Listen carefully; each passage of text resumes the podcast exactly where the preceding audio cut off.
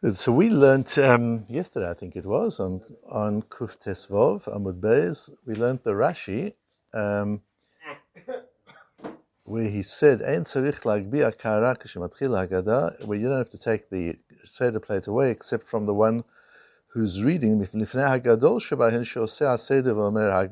the senior person at the table who's saying the Haggadah, and we said from there we see that according to Rashi, the Haggadah is only said by the Baal, the person, the Baal Seder, the person who's running the Seder, and everybody else listens. Um, so there's a, a, a, very important Sfardi posek, Reb Moshe Alashkar, who was uh, from Spain and came to Eretz Yisrael and was uh, was influential in Psak. He left the Sefer Shalis Chuvas, which I only saw quoted. I haven't seen it inside. I'm always a bit hesitant to quote something that I haven't seen inside. But the uh, he says in, in Simon Yud in the Chuvas, Haggadah befer ein. That that Haggadah, the whole mitzvah of Haggadah, is to say it out. That's what Haggadah means, to say it. So how can you be yotze if you're sitting passively and somebody else is saying it? The whole thing is what Vihigadat is. You've got to say it, is what, is what he says, which is against the diuk that we had in Rashi. The, the Minchas Chinuch proves from our Gemara on Kuftez Zayin the way we learnt in Rashi, that only one person says the, the Haggadah. Where does he learn it from?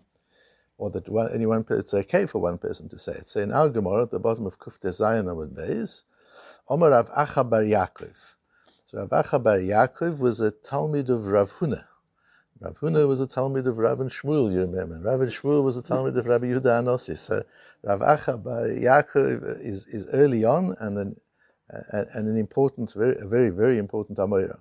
And he says, Suma patur milomar hagoda. A blind person is potter. Doesn't have to come to the Seder. He can, he can listen to Kiddush and come for dinner. He doesn't have to hear the Haggadah. Why? He learns, the Rashbam says he learns a Gzera Shava. It says in the case of Ben Sorer or Moira, b'neinu zeh, this is our son who has been a rebellious son. And here the word zeh is also used um, somewhat unnecessarily in both cases. Ma'ala halan l'suma. So when the Torah says zeh, it's always referring to something that you can point at, something that you can indicate at. And we learn from that that if a parent is blind, he can't declare his son, or she can't declare, they can't declare their son as a ben Soyer They must be able to point out to him and identify him.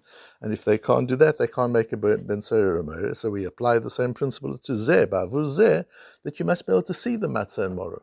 Otherwise, you're not Mekayim Ba'avuzeh, and the whole Haggadah you don't have to do. And he asked them, what about now, Maremer, who's now towards the end of the period of the Amoraim, so this is much later. Maremer is a Rebbe of Rav Ashi. Rav Ashi is at the end of the Gemara. She'altinu l'Rabbonon de Rav Yosef. I asked in the Beis Hamedrash of Rav Yosef. Rav Yosef was blind. Man, uh, man, Omar, I got it to be, uh, uh, how did they bear Rav Yosef? In the house of Rav Yosef, who used to say the Haggadah? They answered, Omru, Rav Yosef. they said, Rav Yosef used to say that God, even though he was blind. Um, Mandam I got to be Rav Sheshis. I, I, in, in the house of, of the Hamedrash of Rav Sheshis house, Rav Sheshis was also blind.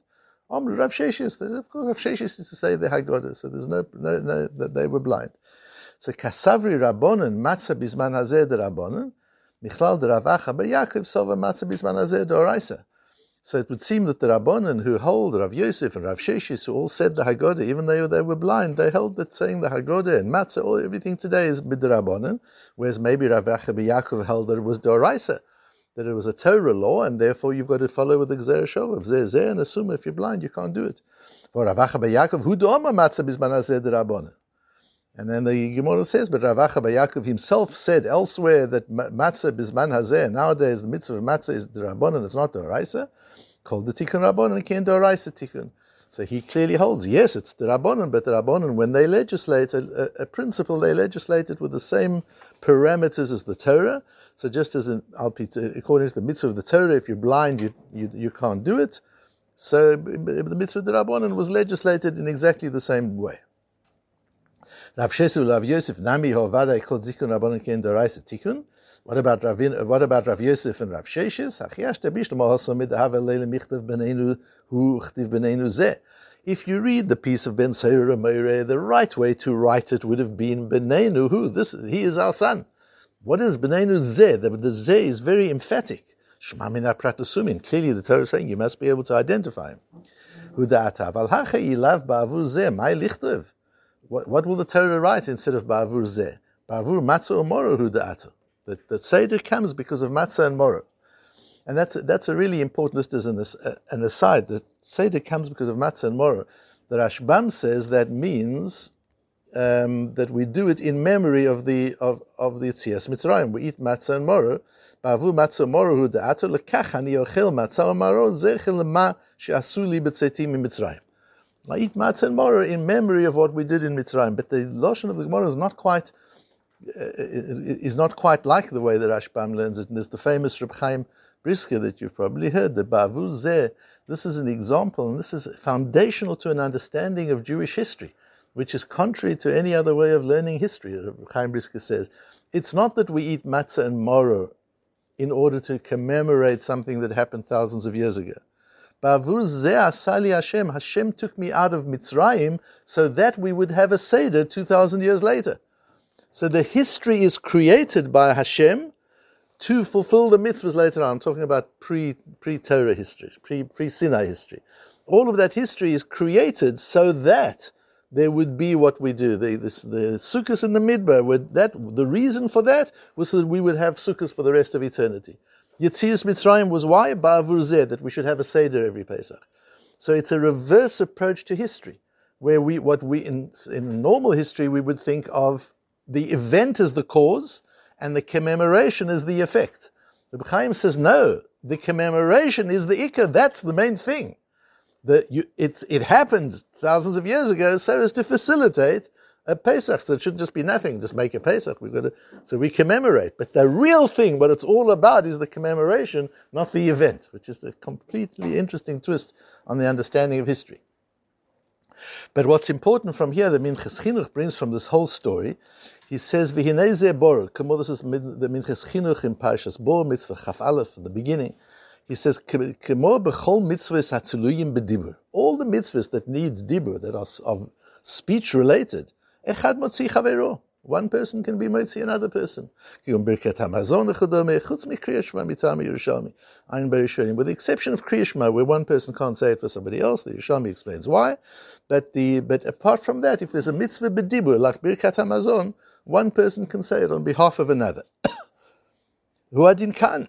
so the same applies here. Echad motzi chavero. Even if he's already had the Haggadah, and he's with somebody uh, later on after he's said the Haggadah, he can still be moitzi this other person. He's already done his mitzvah. He can still be moitzi the other person. They must both be mechuyev b'dover. The belavach in the poter chavera in shas. Uh, Kamapalmim mfurash b'psochim. Rav Yesus v'Rav Sheshes amru ha'agoda. V'isum poter lo ayu mitzim beisam. The Gemara brings a proof from Rav Yosef and, and Rav Sheshes that, a, that, the, that the Summa is chayev, that, that he can say the Haggadah. And they're bringing a proof. What did they ask? Who said the Haggadah in those houses? They said Rav Sheshis did, Rav Yosef has.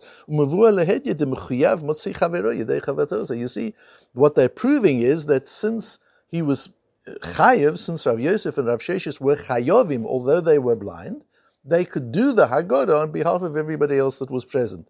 That's how that's how we so you see from this is the Minchas that the Haggadah is no different to any other mitzvah beper, and therefore one can be moitzi somebody else.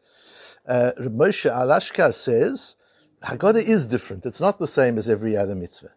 Haggadah means the actual mitzvah is the saying of the words. It's not like like Kriyashma is a mitzvah. The way you do the, the mitzvah is by saying it.